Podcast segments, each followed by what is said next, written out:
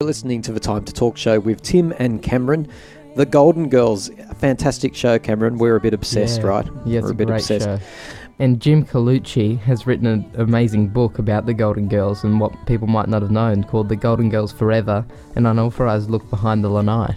Jim Colucci is an American critic, and Mm. he spends years writing these books on different shows. Uh, Apparently, he's writing one about the Love Boat now. This one on the Golden Girls is fantastic. It's Oh, really good. It's got so much insight into the behind the scenes. We were very lucky recently to have a chat with Jim.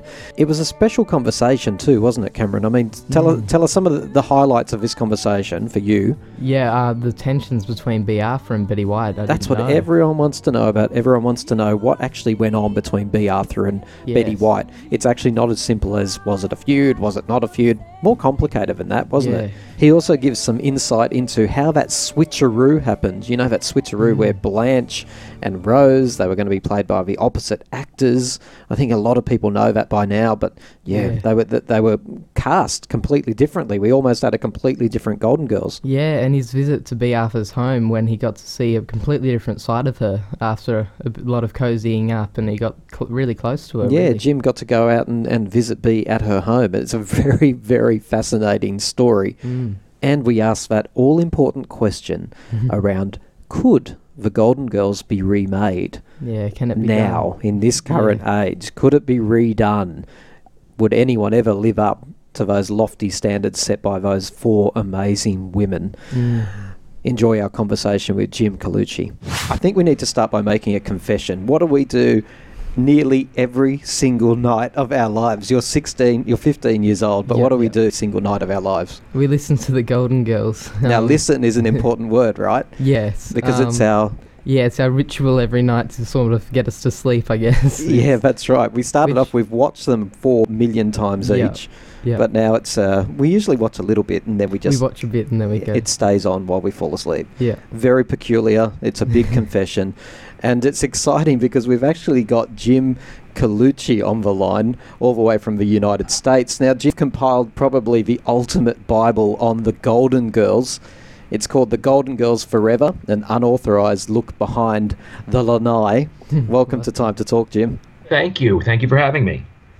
I scrimped and saved for this book, Jim. I, I finally got it over Amazon, and when it arrived, it was everything I'd hoped it would be. It's really, it's a beautiful book, I've got to say. Like I'm talking in terms of the whole package. Yeah, how Um, it's made. You've put a lot of effort into this. Thank you. Yes, it's it. it- That's ten years of effort you see reflected oh, wow, in that. really? Wow. Of course, I can't take credit for the beautiful visual design that the artist and publisher put into it with the cover, and I was so I was as pleased as you are when I first saw that those elements. And the rest of it is the 10 years worth of work and finding stashes of secret photos that had never been released before, speaking to people who had never spoken about the show before, and in a lot of cases, sadly, who passed away afterwards. So, yeah, this is really, it was really a labor of love. And, and what better way to get to go to fantasy camp than to have the excuse of to get into Bea Arthur's living room or Betty White's living room uh, with the excuse of having of writing a book and getting to interview them. So it for me as a fan, it was the ultimate. The only person I didn't get to speak to personally who really was integral to the production was Estelle Getty. Yeah. And when I had first started to think about writing a Golden Girls book, one of the first things I did was contact someone who I knew was in touch with her family because I had already heard in the early 2000s that she wasn't doing well and her memory wasn't good. However, I did then speak to everyone in her life her sons, her caretaker, her friends, and I, I feel like I certainly got a good portrait of what Estelle was like as a wonderful person.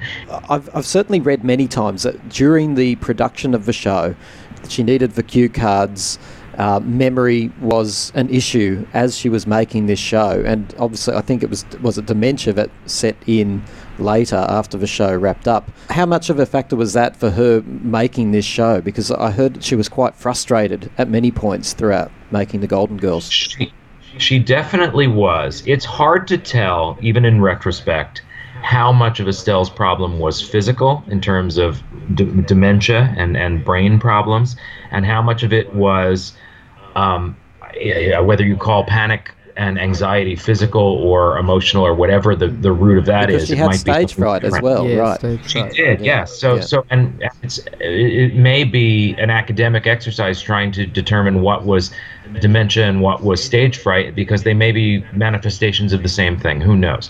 But one of the things was that Estelle went into this show as the only unknown, as the only person without TV experience, because Bea, Betty, and Rue all were TV veterans who knew exactly how a sitcom worked and how lines changed from day to day or from after morning to afternoon, and were able to really exercise that memory muscle more than Estelle. Estelle never mind the fact of whatever dementia that she may have had the beginnings of, but Estelle came from the world of theater, where you memorized a play once and did it the same way eight times a week and really knew the lines cold so that you could act on top of that, improvise, uh, emote on top of that, rather than wondering, oh, what did that did that line change? Wait, what am I supposed to say? Where am I supposed to be when I say it? It's a really different type of acting, and so she went into the process with a disadvantage that way, and then of course, as anyone who has anxiety knows. The more anxious you get about your anxiety, the worse it gets. It becomes a self-fulfilling process, prophecy. So, as Estelle worried about being able to remember the lines, it affected her ability to remember the lines. And she would have better better weeks and worse weeks, and there would be times when it looked like she was starting to get the hang of it and get get over it, and then she'd kind of relapse. And again, everybody at the time was a little frustrated with her because of her anxiety and her inability to remember or her uh, her fear of remembering that manifested itself into not remembering. And back then, even with depression and anxiety, of course, the world understood that so much less in itself. But now that people look back and think that she may have had the beginnings of dementia and age related brain disease, then they really feel bad for how Estelle soldiered through, but sometimes was in emotional pain about it. How did the other ladies react? You, you said there was some frustration there, and I've also seen some interviews with um, other sort of supporting actors and cast who say there was a lot of um, deep breaths when she needed to get through a particularly long monologue. Back in the day, it frustrated everyone that Estelle couldn't remember lines because the writers would be frustrated that they would write these long picture Sicily, picture at Sicily stories for her, and they would either have to pare them down bit by bit as Estelle wanted them cut down because she couldn't remember them, and they, they, they, they I remember one writer saying you'll write something from Estelle for Estelle and watch out she'll break your heart because eventually you'll end up cutting so much of it so she can get through it. But that also so it affected the writers, it affected the director because in the beginning they didn't want to let Estelle use cue cards because it would affect her performance. You'd see her looking off in the distance. You can see that in the show, Jim, from time to time. Mm-hmm. You can, yes, I know, but you know, somehow the funny thing is, it works for the character because Sophia, having had had a stroke and being older, if she looked off in the air sometimes, it kind of worked Yes, for the character. She- and, and she was gazing back in time. That's right. yeah, exactly. Yeah. Exactly. So it actually didn't bother me when I would notice that as a viewer. But in the beginning, they didn't want to let her use cue cards, which made it even harder for her to remember the lines. And she would try to cheat and write them on the tablecloth and write them in her hand and write them mm-hmm. places. And Poor thing. so she really had a lot of coping mechanisms. But the problem is, after a while, when an actor keeps flubbing the same part of a scene, and the director has to keep repeating the scene over and over in front of the live audience, there's diminishing returns for the entire scene because the re- the jokes just wear themselves out when, when you, the audience, have seen them 10 times Yeah. and seen the scene take place 10 times. And so, after a while, in order not to wear out the audience and keep everyone there until 12 or 1 o'clock, they would accept what they had, move on, and then at the end of the night, get Estelle to come back without the audience Oh. there, the other girls, and do pickups, as Oh. they call them. Either the entire speech again, or maybe just portions of it. And that's not uncommon in sitcoms to do pickups even after the audience has left. Sure. However, when it becomes a, uh, a regular event, when it becomes habitual, what it does is it makes that shoot night longer for everyone else, including the other three ladies. And so, I think that they got frustrated at the time that their their tape nights were longer and kept them up later because of Estelle for what they viewed at the time and her not being able to kind of get her head on straight and get over her fear. What, a, what an now interesting time in her life, Jim. Sorry to interrupt. What, what an interesting no, time in her life, though, because when you watch her interviewed around this time, she's clearly on top of the world of the success that she's had at such mm. a late stage in her life. She only she came into acting late as well. But you, I also know that there's plenty of evidence of her anxiety. Obviously, she must have known that she had memory issues around that time. Like you say, where they came from, who knows? I also read that she didn't particularly like to do any scenes related to death, and if there was a coffin in the scene, mm. well, apparently that was a big problem. She did. You know, one of the things I, I love about Estelle, I'm actually getting like a little choked up as I say this. One of the things I really love about Estelle, just from hearing about her, because again, I never got to meet her in person, yeah. is she had such empathy for people. She really was someone who wore her heart on her sleeve. And that's why she became so involved in fundraising to fight AIDS in the very beginning because she had a nephew who contracted the disease, she had friends who contracted the disease, and it killed her. It was really ripping her apart to lose people in her life. And she really felt for people. And if you're doing a scene with a casket in the middle of the room and you're standing over the casket cracking jokes, it just felt really inorganic and disrespectful to her. So she was very careful, I think, about the tone of those scenes after first getting over her her reticence to do them at all. Yeah, um, I was wondering if she was um a little bit apprehensive about doing scenes about death and all that. Um, there was an episode called The Heart Attack where she, the whole uh, episode was about um, Sophia having like a bit of a problem after eating too much food, which is what they eventually She goes to heaven, out. doesn't she? Yeah, she goes to heaven and all that. Um, but um, how did she feel about doing that episode? Do you know? That was that episode was very early on, and actually, I think Estelle. I don't know for a fact what Estelle felt about that particular episode, but I bet I, I bet I can guess mm. because Estelle must have felt more than anything worrying about the theme of the episode. Estelle must have felt relief. The reason being that that episode was originally conceived to be performed live all that episode along with the other three sitcoms that aired at the time on NBC on Saturday nights were all going to be performed live. It was a gimmick that the network came up with and pitched to all the shows. And for a while, all the shows were on board and said, "Okay, we'll do a live show." So if you notice, all of the action in that episode was set in the living room so that it could be performed live, so that there wouldn't be scenery changes and mm. new sets and whatever. And so that's why the, Susan Harris, the creator, conceived of that episode that could be bottled up in the living room, and it would just be a, the, the aftermath of a dinner party and worrying about Ma. And one by one, the other NBC sitcoms dropped out and said, you know what, we don't want to do this live, including the Golden Girls.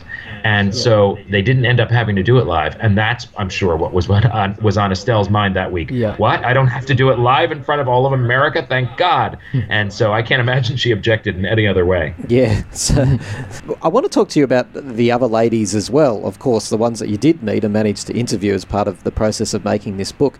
But before we do that, do you have a particular episode or episodes that stand out for you? Because um, we certainly have ours that we our mm-hmm. go-to episodes, don't we? Yeah. For example, Dorothy's new friend is one of our yeah. absolute oh favorites. Oh my god.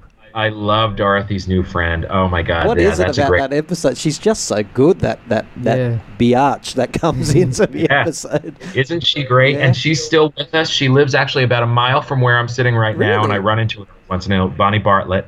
Uh, and uh, she is she's amazing. You know, really long time. Is it true actress. that she actually auditioned for the part of Bea Arthur? Uh, well, of Dorothy.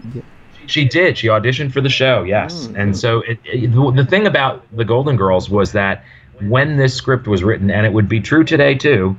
The older women were woefully underemployed on television, yeah. and there were so many talented women out there who couldn't get jobs and so when they heard that Susan Harris, a really esteemed writer, had created a show for four older women, everyone on. wanted to do everyone wanted an audition and so they the NBC had their pick of everyone yeah. and of course they cast it brilliantly they couldn't have cast it any better yeah. and what was interesting is that some of those women then ended up popping up later so they ended up seeing them and, and keeping them in mind like with Bonnie Bartlett playing Barbara Thorndyke there's something about Barbara Thorndyke that yeah we all love just how evil she was and some of the things she said. And I, I love there's a Twitter account for Barbara Thorndyke, and she just Mm-hmm. tweets things like, you know, something. She always is calling people Madge, and she meet me at the Mortimer Club, and I'll enjoy the card slot. It's just lines from the episode, but just She there's has just a something Twitter so account? Catchy. That's amazing. Yeah, I, I, I don't know if it's still active. How it was awesome. the last time I checked. Meet me but yeah, look for, for, Barbara Thorndyke, and just she doesn't tweet that often because I guess there's not that many lines from the show you can keep repeating. but uh, it's just so much fun to see her tweets. And there was also another lady, I, I don't know her name, but she does a one woman show um, and she talks about how she auditioned for the part of Dorothy. And it, and Susan Harris, it didn't it didn't go well for her to say the least. I think she used an f bomb during the audition. She did. That was Elaine Stritch, and she was a Broadway legend, and had done had done movies and TV, but really stage was her milieu. And she lived uh, to be in her mid to late 80s. She passed away about two years ago, and uh, she did a one woman show called At Liberty around New York, and then I think other places in the country. And that was one of the stories she told in the show about how she had auditioned for the Golden Girls and how wrong she would have been for it and how badly the audition went. And that was also at a time when Bea Arthur uh, hadn't been really seriously approached yet because NBC was reticent about casting her because of the Maud abortion episode and they thought that people didn't like her. And so the casting people had to scramble for a second idea of someone who could play Dorothy. And Elaine Stritch is kind of the same type, Yeah. a ball bust type. So she was a good choice. However, she was no Bea Arthur. Bea Arthur was perfect for the part, and thank God it worked out that way. Now, is it true that Bea Arthur, um, even after reading the script, was not because she she wanted she almost wanted to retire I think around this stage, and she was I think she was tired and and all of a sudden she had this runaway success once she got the part. But is it correct that she didn't particularly want to take this part? She needed to be talked into it.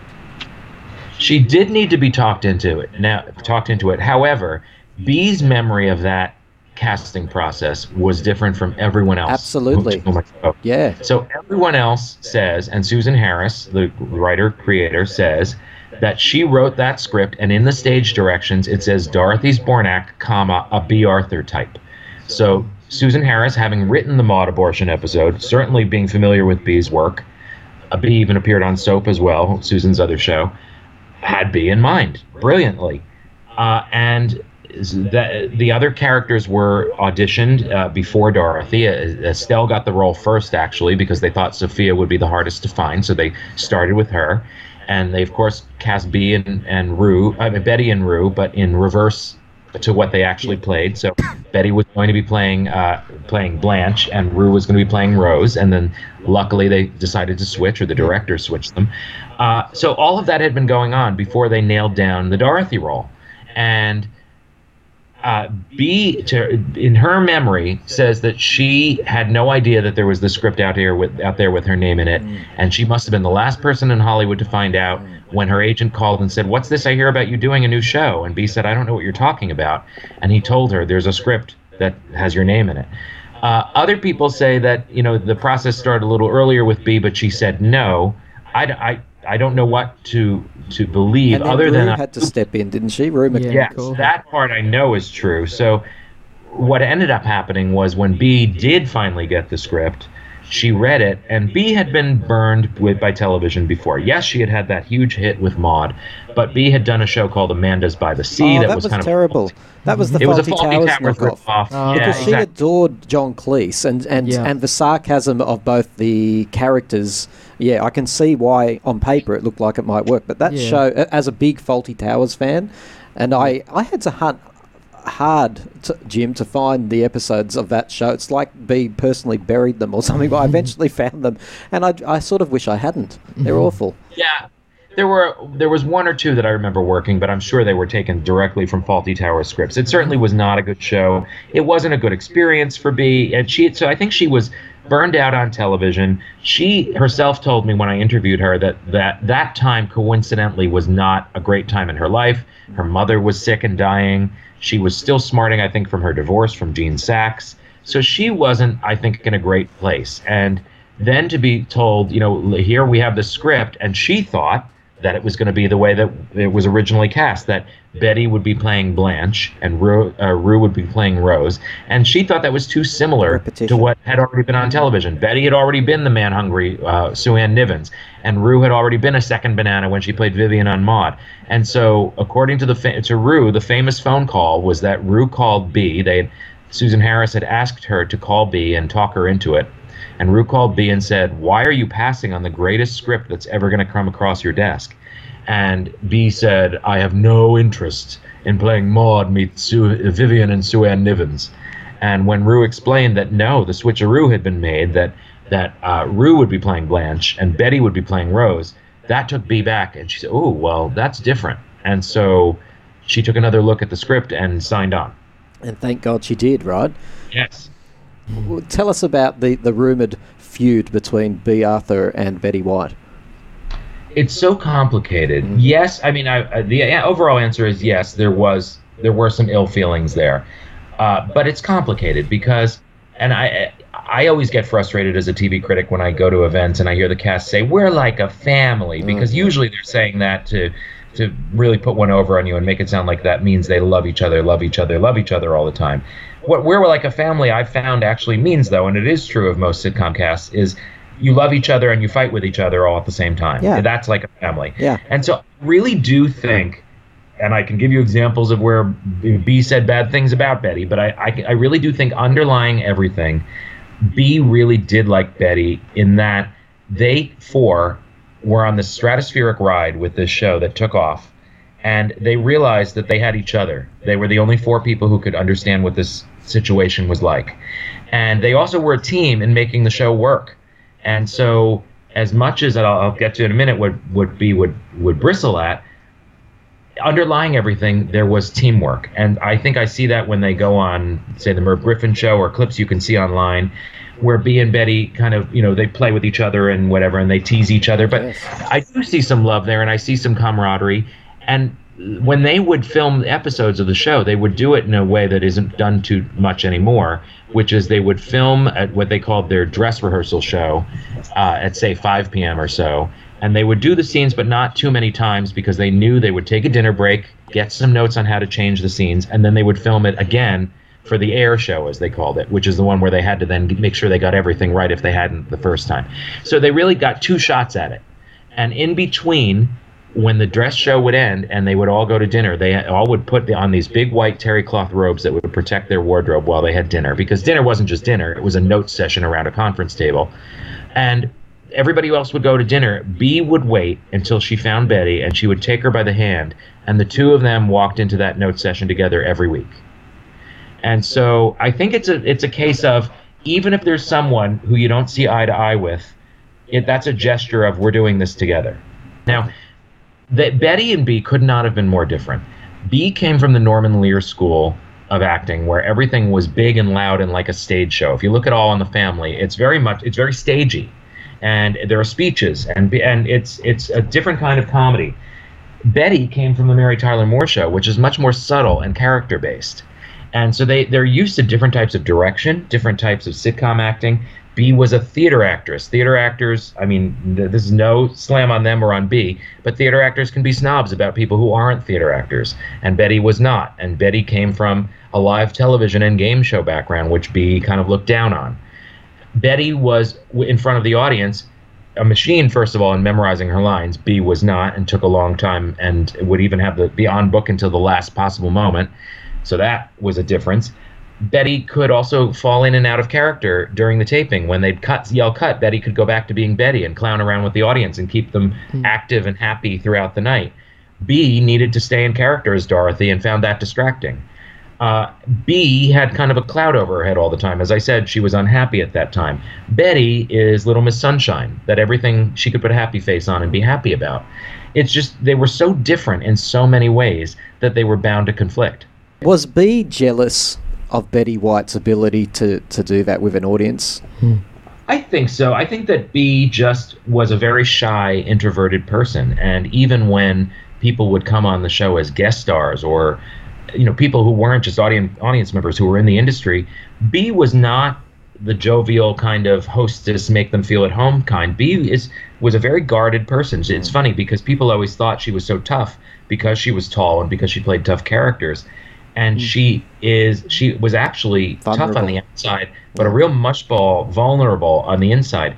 Betty's the exact opposite again. Betty is sweet and grandmotherly on the outside, and on the inside is really strong. As I mean, that's why she's 96 and still working. Yeah. because she that strength. So again, that's where they're different. But that's how people on perceive it, though, uh, because you'd have but to. that is exactly that. Yeah. That's their personas. But the persona kind of betrayed Bea, and that people thought that the way to interact with her was to play rough with her because she was Maud and she was Dorothy. And actually, that's the complete wrong approach to Bea. She was Hmm. very easily hurt, very sensitive, very shy. And, And, she and there were would come up to jokes on the show, Jim, about her appearance and Yeah, stuff. And apparently, uh, like you say, appearing like a strong person. I often wondered before I did any reading about the show, gee, it must be hard to have be Mm. called the Bride of Frankenstein by a child, and all the joke. There were so many jokes about her appearance, yeah, her like voice. Blanche, I always feel safe having you in the house. Yeah, and it sounds thing like, you swallowed a man, stuff like Yes. that. Exactly. Uh, Did, is there any evidence that that hurt her? Oh, definitely. And I had always, from the time that I was little, wondered about how casting calls work when it's for something that is physically insulting. When Rose would be called stupid, Betty White is anything but stupid. She's a genius. Yeah. So th- it, was easy for Betty to disassociate from that. When when Blanche would be called a slut, Rue could decide, you know, Rue wrote a book called My First Five Husbands and the Ones Who Got Away. So Rue would mm-hmm. joke about her own sex life, but that was up to Rue to She joke owned about. it. Yeah, yeah. And she exactly when Estelle would be called old. Well, you know when Sophia would be called old. Well, so Estelle in real life was twenty something years younger than than uh, Sophia, so that didn't bother her. But how, when you're Bea, do you do you disassociate yourself from being called tall, manly, ugly? It really wore on her. And it got to a, she would she would have reactions every once in a while, and then there's a story in the book about how brand new writers on the show had gotten their big break in season four, and they wrote their first episode of the show and it went to the writers room after what typically happens is writers ta write a first draft of a show but then it gets group rewritten and as they say punched up jokes added by the whole writers room. And so their script had gone to the writers room which had punched it up with jokes and by the time it got to the table read as they say which is when the cast first reads it aloud in front of producers it had all of these jokes calling dorothy big and ugly that hadn't been in the original script and Bea broke down crying. And she walked off and, and mm-hmm. threatened to quit the show and said, You've been calling me big and ugly for four years now. This has to stop. And the mm-hmm. writers, the, they were, brand, as I said, brand new to the industry, feared that they were going to get fired. Like, oh, great. We turn in our first script, somebody adds lines we didn't even write, and we're going to get blamed for it. Mm-hmm. They ended up not getting fired. Bea ended up not quitting. But they did make a resolve from then on to do less Dorothy bashing. Mm. Wow. Wow, I so don't- that would probably be noticeable in the show. Yeah. the poor thing, you know, it, it must have been it must have been ter- terrible for her. The Oh, jokes they didn't cease terrible. altogether though, because they're there right through to the end of the, the series. So they obviously just Tempered it down toned them bit, down and yeah. made them a little bit more respectful, I suppose. Wow. Yeah, yeah. Wow. What is it about the Golden Girls, Jim? You've written this book and it's it, it, it's a bestseller and all of this. So clearly the fan base is still there. And, and I and I know I'm sitting here with a 15 year old son Yeah. who's right into the show. We're about to get our eight year old daughter into the show as well. I reckon she's going to love Mm. Yeah, Estelle. Or she really did enjoy it when she watched it. Oh, she time. did. She had a little watch, did she? Yeah, yeah. So it, it spans the generations. Why? Why does this show cut across and last? It ended in 1992, I think, around Yes. there, and it's still, it feels just as Timeless. strong as ever. Yeah, yeah. it's it's something about the magic of the writing and the performing, of course, the performance. Um, it's also the availability of the show. It Lifetime uh, Television in the U.S. aired it th- for something like 13 or 14 years, nonstop, every day, in that 11 o'clock hour that you talk about going to sleep with. By the way, you're you're not at all alone. Is that, That is- right? Oh, with the disturbing news that's on the nightly news every night, I know so many people who say they go to sleep to the Golden Girls, and that's mm-hmm. why the U. I don't know how, how it works in the in Australia, but the U. Uh, several U.S. cable networks air the show at 11 o'clock, 11:30, 12, and 12:30, like a two-hour block every night, so that people can go to sleep with it. But and Jim, it's I've, got, I've got to say, like I, I know that, that that's the first thought that popped into my head. I have to ask myself, why why do I do this? It's bizarre mm-hmm. because it could be any comedy, and you're right. It, it's about having something light and not serious before you go to sleep. But why this show? The, the, here's the thing I've come up with for what it's worth, and I don't know if other fans will feel the same.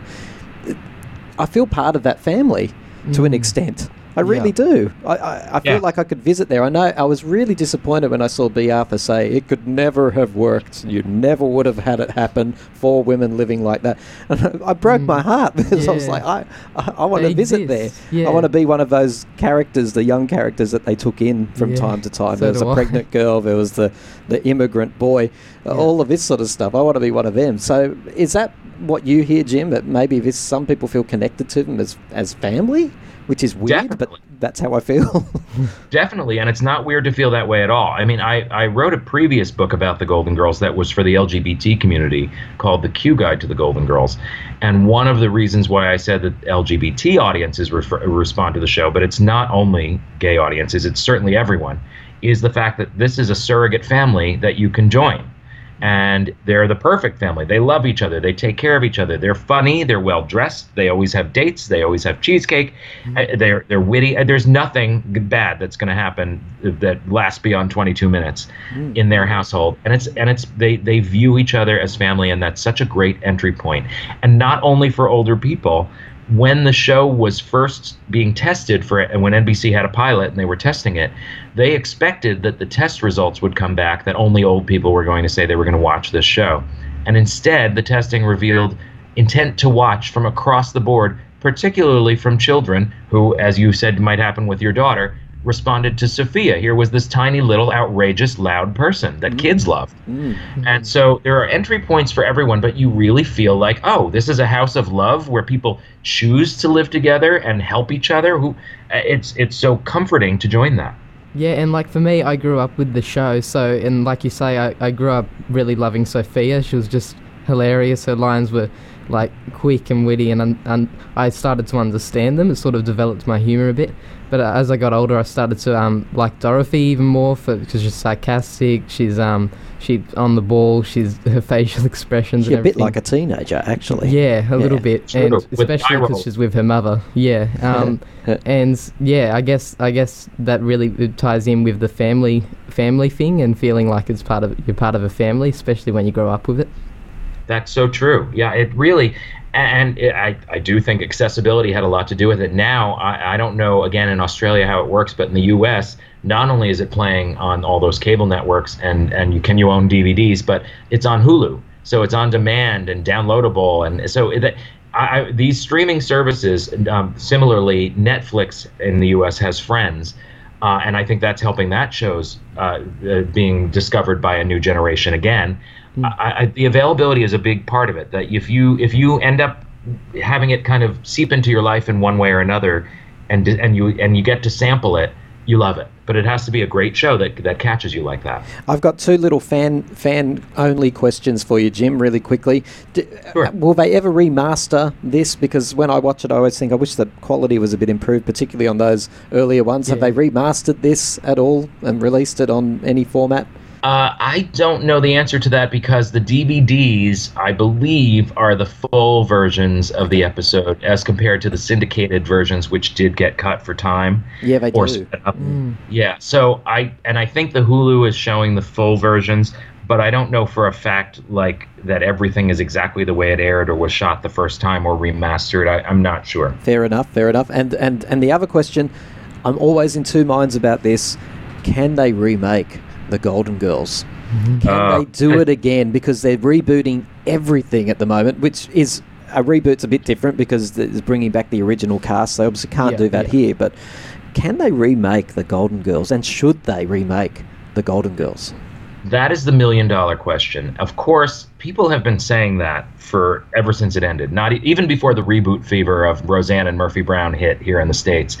People were asking in the 90s if there could be a new Golden Girls. And actually, part of my book talks about how so many shows really were the new Golden Girls. Designing Women, which aired uh, only debuted a year after the Golden Girls, was the Southern Golden Girls. Yeah. And Sex and the City would be the New York Golden Girls. And there was a show called Noah's Arc where it was African American gay men who were the Golden Girls. And that formula has really proven to work really well of four characters with those kind of characteristics.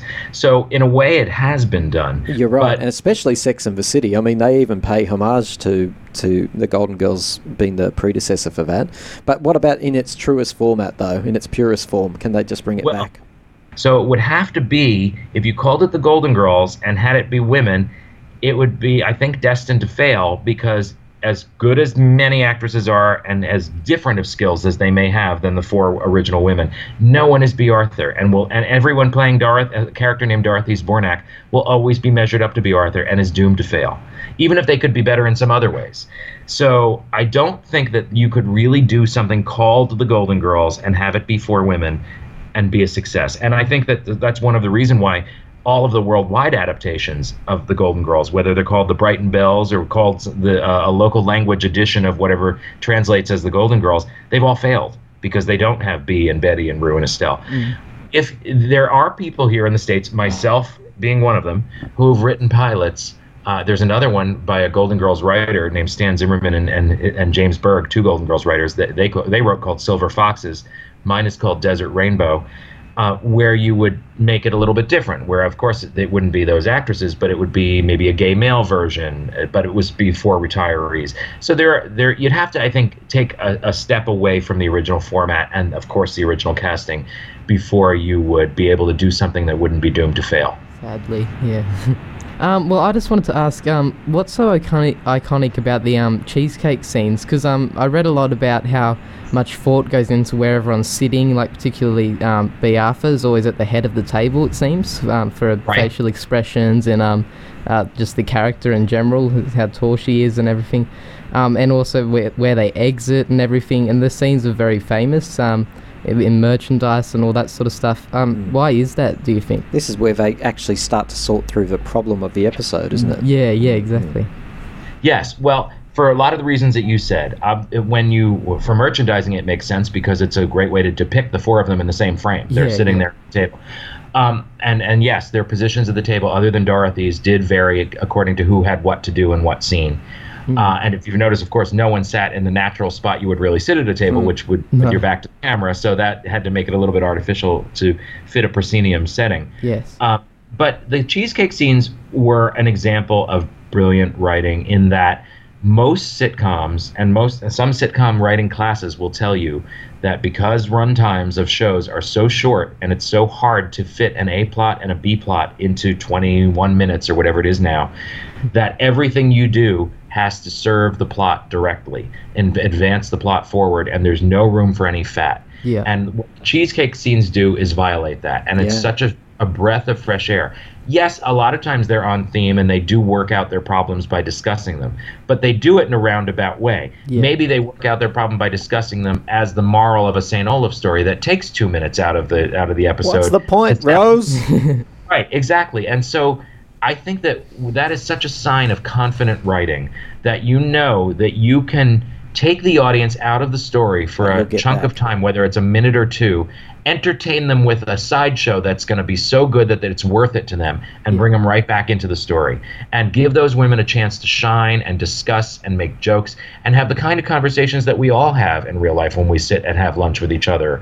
It doesn't all have to be literally on the go go go let's solve this problem let's give them a moment to be silly and be funny and just just really shine Yeah. My friend, did you hate the Golden Palace? Did you hate it? i say about the golden palace the same thing i say about pizza which is that you know how even bad pizza is still good pizza well even bad golden girls missing the arthur is still good Bea Arthur was the anchovy that wasn't there. yeah So, although I agree with Betty's assessment that the Golden Palace was like a three-legged coffee table because it was missing Bea, uh, I like I do, I do. First of all, Bea did come back for that two-parter episode, and so it was kind of like old times. Yeah. And there are moments in Golden Palace that I like. And uh, there's a really moving episode called Tad, where Blanche's uh, intellectually disabled brother is introduced, played by Ned Beatty. And that was a, a surprise to me and, and gave Rue a chance to shine.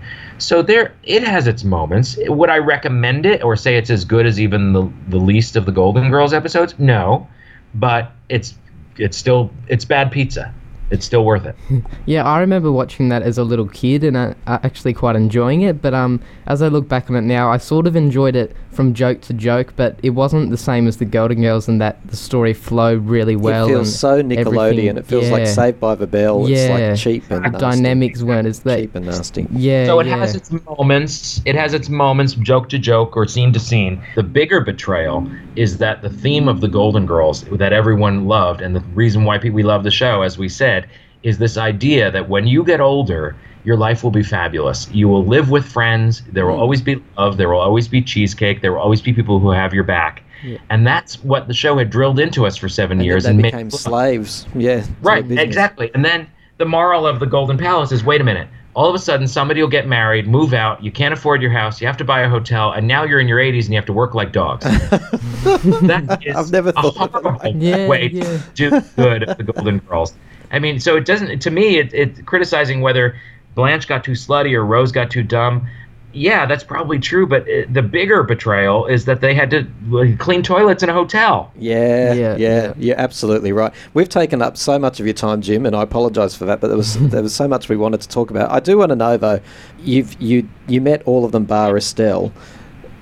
Who did you engage with the most? it was all so different and it was i couldn't have scripted it better how they all showed me who they really were in that day. And as i said rue you saw some cranky moments with her but that wasn't all she was that day. She was really lovely to me uh, and you know it was funny because when i got to her door i rang her doorbell and i was a little early before the camera and the makeup people and she was fresh out of the shower like in a bathrobe that was and she was like hi so i was like oh my god this is great it's like you know meeting blanche fresh out of the shower Yeah.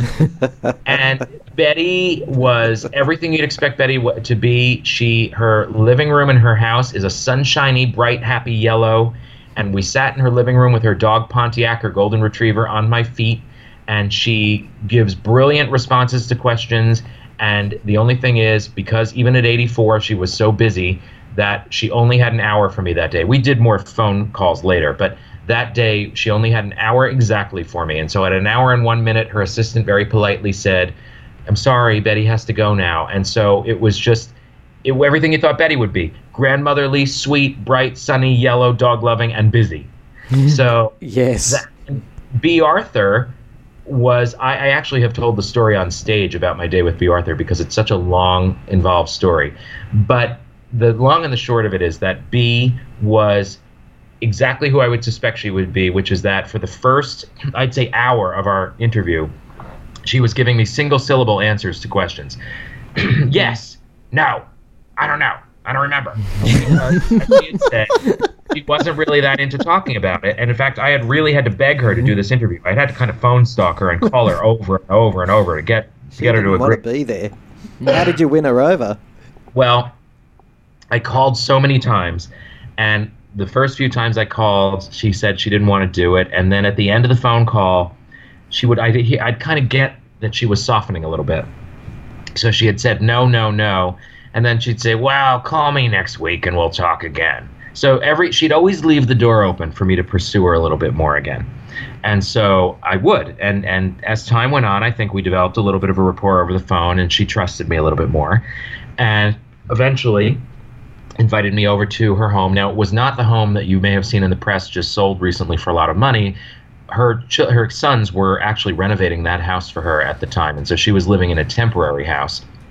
And so I went and we sat in her living room with her bare feet up on the coffee table. She was always barefooted.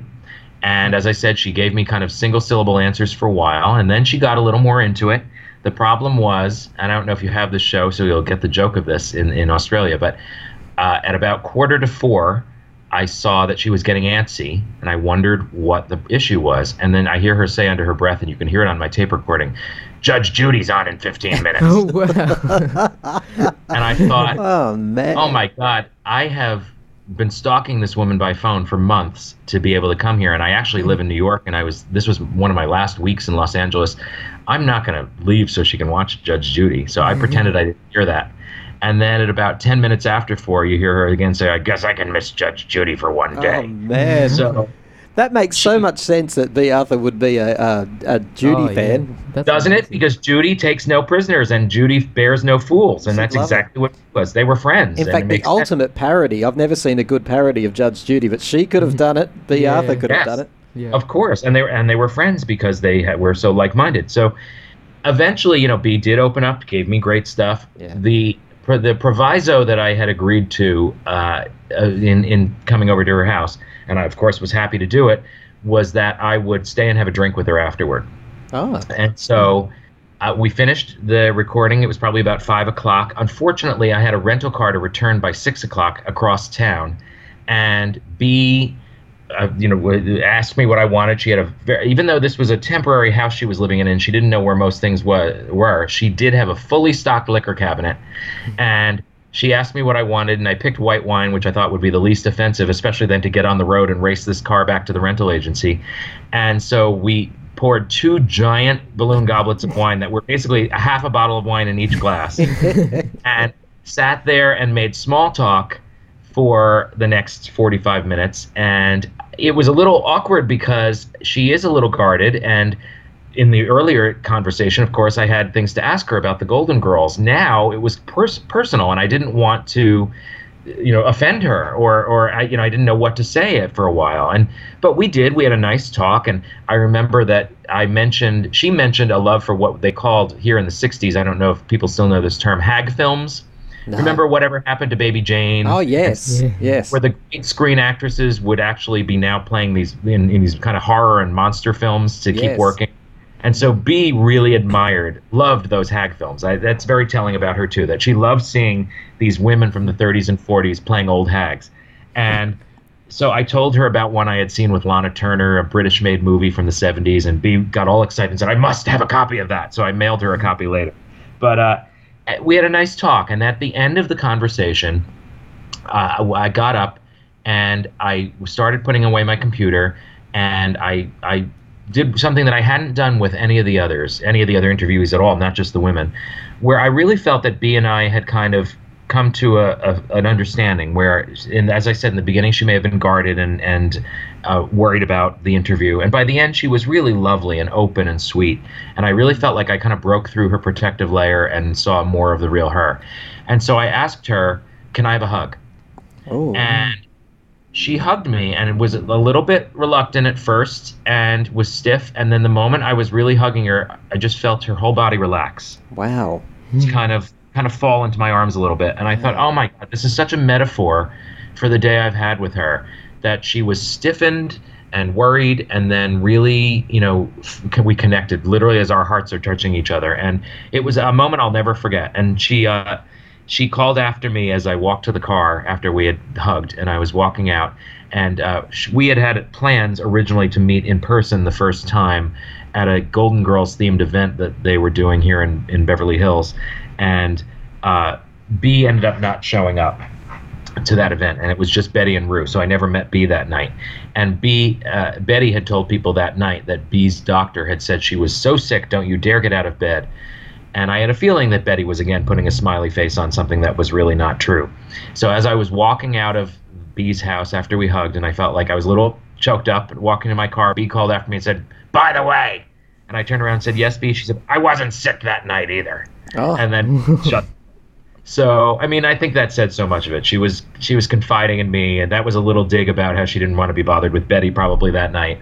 And uh, and, and and then yet years later at the TV Land reunions, she was all over Betty, hugging her. And I think this was when Bea was ill and knew the end was near, and and you know she was lovely. So i- with the Betty thing, it depends upon I guess the day you caught her. But I I do think that if you if you made it past Bea's first impression, if you weren't chewing gum, if you didn't have on a baseball cap indoors, if you didn't have a bird, all the weird hangups that she had that for reasons why she would have a negative first impression of people.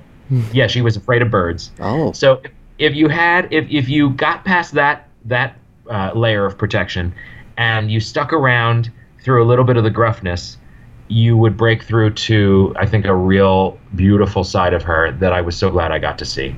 Mm, and you probably learnt more about her in that last 45 minutes than in the whole day of interviewing her because she was relaxed finally. Exactly. I feel I did. I feel like I really got to see her, and I wanted to make sure when I wrote the book that the book reflected the beautiful side of her because I do think there's a way to write this book, and I hope it doesn't read that way, where you read individual people saying from the five minutes they had with her on set that she was dismissive or cold, and it's because she was shy and again protective. Yeah. But I don't want those stories to add up to a read that makes it seem like she was a bitch. Because she really, although could engage in some not so pleasant behavior, she I think she would even admit to that. She was really a lovely person, and I hope that's what comes through. Yeah. It does, it does. It comes through that she was a lovely person, but just riddled with insecurity, which Yeah. is the opposite of how she presents. So it must have been a constant thing throughout her whole life. Her whole life, I'm imagining. Yeah. Jim, thank you so much for talking us, talking to us about the Golden Girls and your book, Golden Girls Forever: An Unauthorized Look Behind the Lanai. Thanks, Jim. Thanks for your time. Thank you guys. Really pleasure talking with you.